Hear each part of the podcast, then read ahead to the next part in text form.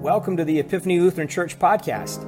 These messages, based on a biblical text, interpreting the hearer's situation, informed by Christian teaching, creatively proclaim the crucified and risen Jesus of Nazareth for forgiveness and new life starting now. Epiphany Lutheran Church is located in South City, St. Louis, Missouri. Our vision is to be a community that puts Jesus first, neighbors second, and ourselves third by gathering to be served by Him so we can grow to love as He loves. Learn more at epiphany-stl.org. That's epiphany-stl.org.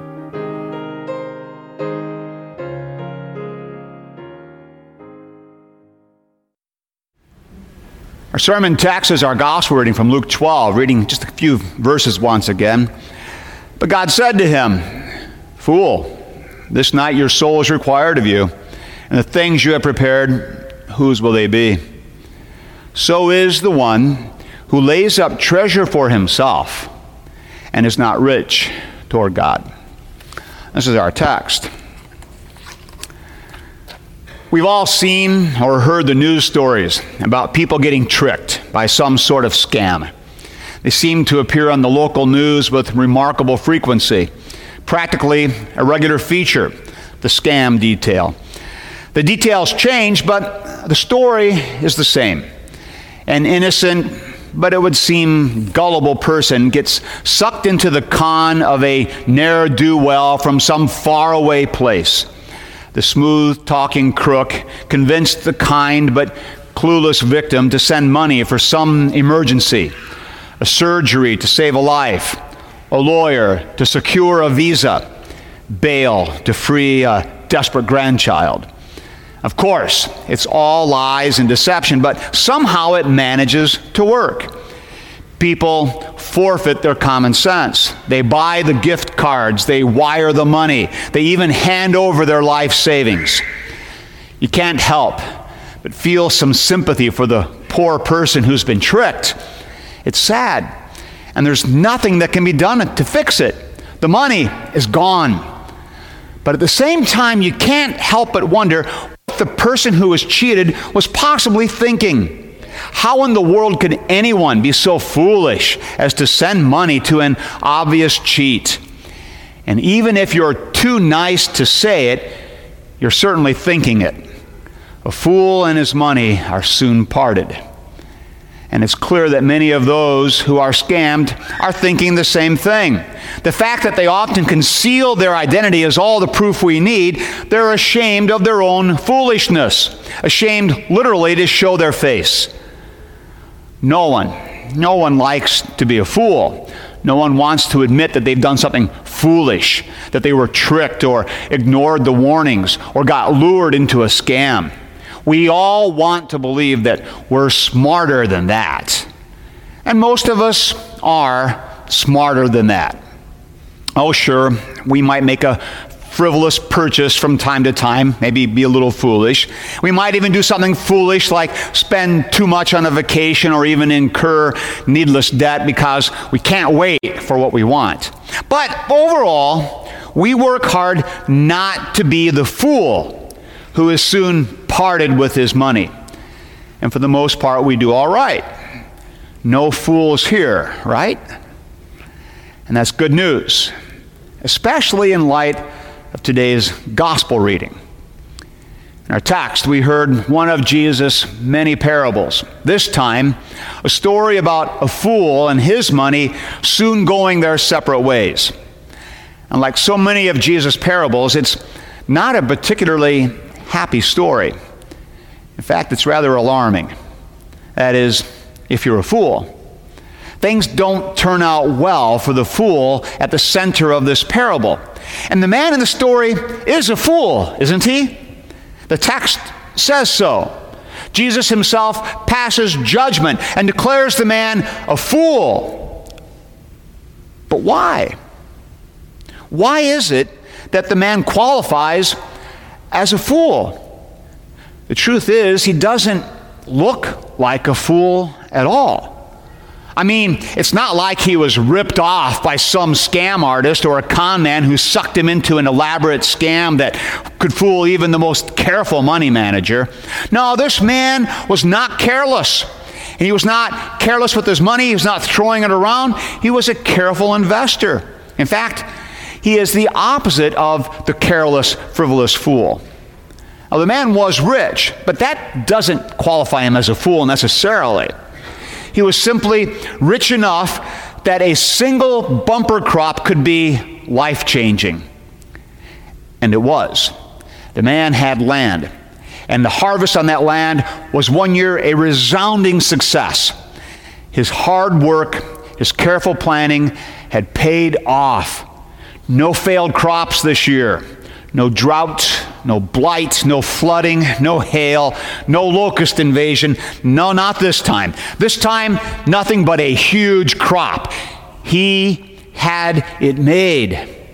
All he had to do now was expand his undersized granaries for some large capacity storage, and then, well, then, he could retire. It was all coming together. Everything was perfect. And then God speaks Fool, tonight your soul is demanded of you. You die. And now what? Now, who gets all your stuff? The proverb is true again. A fool and his money are soon parted, this time through death. But who saw this coming?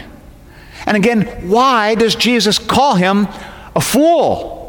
What's he done to deserve that title? Now, it's tempting as we go looking for an explanation to find fault with his retirement plan. Take your ease, eat, drink, and be merry. We hear that and we think that we have found the problem. This man was obviously a hedonist. He was living only for pleasure. He was indulging his passions, partying, no doubt, like a wild thing, a glutton, a drunk, or even worse. And being sensible, self controlled people, not given to reckless excess, this makes perfect sense to us. Hedonists are fools. We've got it. But as much as we might like this explanation, it's not what the text says. Actually, there's nothing particularly sinful about the man's retirement plan. He has done his work, and he's now ready to enjoy it. Actually, his words sound pretty much like the thinking of just about every single retiree. I just want to kick back a little bit, throw some burgers on the grill, enjoy a cold beer, and soak up life for a few years. Isn't that the essence of retirement? The man in the parable is just looking forward to a comfortable, happy retirement. And if that's what makes him qualify as a fool, huh, well, then we all might have to do some serious rethinking about our own lives and our own hopes and goals. Uh, maybe there's another explanation. Maybe the man was called a fool because he was just he was just too full of himself. He was proud and he was conceited and he thought that he had achieved his great success all by himself. Perhaps his mistake was that he didn't give God appropriate credit for this bumper crop. And again, this is a very attractive explanation because it makes sense and because it makes things so much easier for us. It wasn't his plan to retire or his desire to enjoy the fruit of his hard work that was the problem. No, it's just that he had forgotten to keep God in the picture. There, that settles it. But again, while we might like this idea, it's not in the text. For all we know, the man could have been in the synagogue every week. He could have made every pilgrimage to the temple in Jerusalem. No, the man was not condemned as a fool because he was a hedonist, and he was not condemned as a fool because he had forgotten to thank God or wasn't going to church every week. This parable, my friends, is not so easily solved. We can't get off the hook that simply. The parable presents a more basic problem. The problem with the man in the parable is made clear in the last verse. It's presented as a basic fundamental truth. A fool. A fool is any man, any woman who amasses treasure for him, himself or herself, but is not rich toward God. That's what the text does say which means we had better well figure out what it means to be rich toward God, and we had better certainly learn how not to become consumed with trying to store up treasure for ourselves. So, what does this mean? Does this mean you should quit saving for retirement? Does this mean you should quit fighting for your pension? Does it mean you should stop contributing to Social Security? Is Jesus teaching us that it's wrong to retire and enjoy life? And what, what exactly does it mean to be rich toward God? If we don't want to be fools, we've got to get a handle on this. Well, just to be clear, this is not a parable about tithing or giving more to the church. That's not what Jesus means by being rich toward God. And this is not a parable encouraging you to be sure that you keep God rightly prioritized in your life. Being rich toward God does not mean going to church every Sunday, starting the day with a quiet time, or praying before meals. All those things matter, of course, but what the parable teaches is not a matter of getting this or that activity or task rightly ordered and prioritized. It's not a matter of tweaking some habit or behavior. And this parable is not even trying to encourage you to change your way of thinking or to have an attitude of gratitude or some other shift in how you look at things. No, what Jesus is teaching has to do with the foundation, the aim, the very point of your life. Jesus is interested in what drives and what animates your life. Jesus wants you to think hard about the focus and the very reason for your entire life. He wants you to have a clear understanding of the meaning and the goal of your existence. The problem of the fool in the parable is that he was striving for the wrong thing. He was driven not by God's plan and God's design for life, but by his own aims, his own goals, and his own ideas about what was important in life. He wanted to retire in comfort. He wanted his life to be pleasant and enjoyable. He wanted what he had earned. Now remember, Jesus told this story after someone had asked him to settle a dispute about a family inheritance. what a thought! A family argument about how an estate should be divided. Who could imagine such a thing? Some things never change. And that's the point of the parable. People are always prone to be driven by what they want and by the stuff that they can accumulate that they think will give them what they want. They are driven by what they think they deserve. They want what they think is theirs. They want what they have decided will make life more pleasant. They aim at what makes them happy. But they're aiming at the wrong things. There are as many wrong aims as there are people, of course, but they all boil down to some form of greed. In other words, a life that is focused on yourself and the things that matter to you. That's what makes a fool. Not our usual definition. A fool lives for what matters to him and not for what matters to God. To be rich toward God means that you are not shaped by the pursuit of stuff. To be rich toward God means that you are not driven by the effort to get and keep whatever it is that you think you must have to be happy. Whether that thing you must have is your rightful share of the inheritance or your slice of Social Security that you've got coming or a long retirement, or a house on a lake or a familiar way of life.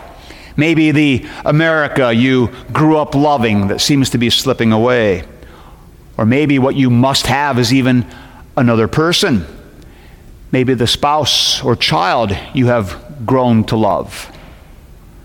When your life is built on what matters to you, you are a fool. That's the point of the parable. Like I said, it's not a happy parable. It delivers a hard message. It forces you to rethink some of the things you've always taken for granted or just considered good and right. And that's what Jesus routinely does. He turns things upside down. He challenges the accepted ways of operating. He calls into question what we all just assume. He makes us reevaluate what matters. He makes us realize that so very often we are just like the man in the parable. We live lives that are wrongly aimed. We are driven by things that matter to us, and we forget about what matters to God. We are fools. God knows that, of course. He knows how foolishly we are aimed. He knows what drives us. He knows what fools we are. And He knows that we can do nothing to fix this problem. Fools can't stop being fools, they're trapped hopelessly in their own folly. But God does not just shake his head and marvel at the degree of our folly. And he doesn't just speak a word of judgment and leave us there crushed by his condemnation. And he does much more than simply feel some sympathy for us and our foolishness. No, the strange truth is that God loves even fools. He loves them enough to save them from their folly. A life rightly aimed and a life driven by the right things is not something you decide to do. To be rich toward God is not a choice you make, it's a choice God makes. He loves you enough to die for you and seek you and claim you, even when you're being a fool, even when you're chasing all the things you think you need, whether that is a dream retirement, a vital relationship, a long, healthy life, or even just more stuff. God loves fools and makes them into followers. And followers are those that He has claimed who know His reality and who are learning to live life a new way. Not the American way, but Christ's way. A life with a new aim and a new purpose. They don't aim at what matters to them, they aim at what matters to God. They don't invest themselves in what they care about, they invest themselves in what God cares about. They aren't driven by their loves and their desires. They are driven by what God loves and what God desires. They're not shaped by their passions, but by the passion, the life, the death, and the resurrection of their Lord. They are rich toward God because God is rich toward them. God is not part of life, He is life. God's things don't have a place in life, they are the whole of life. Followers are not doing their own thing, they're doing the things that God gives them to do. That's how followers live. Or more accurately, that's how followers are learning to live. It takes a while, it's a lifelong process, but God does it. He does it for you. He makes fools into followers. He makes you into his follower. Amen.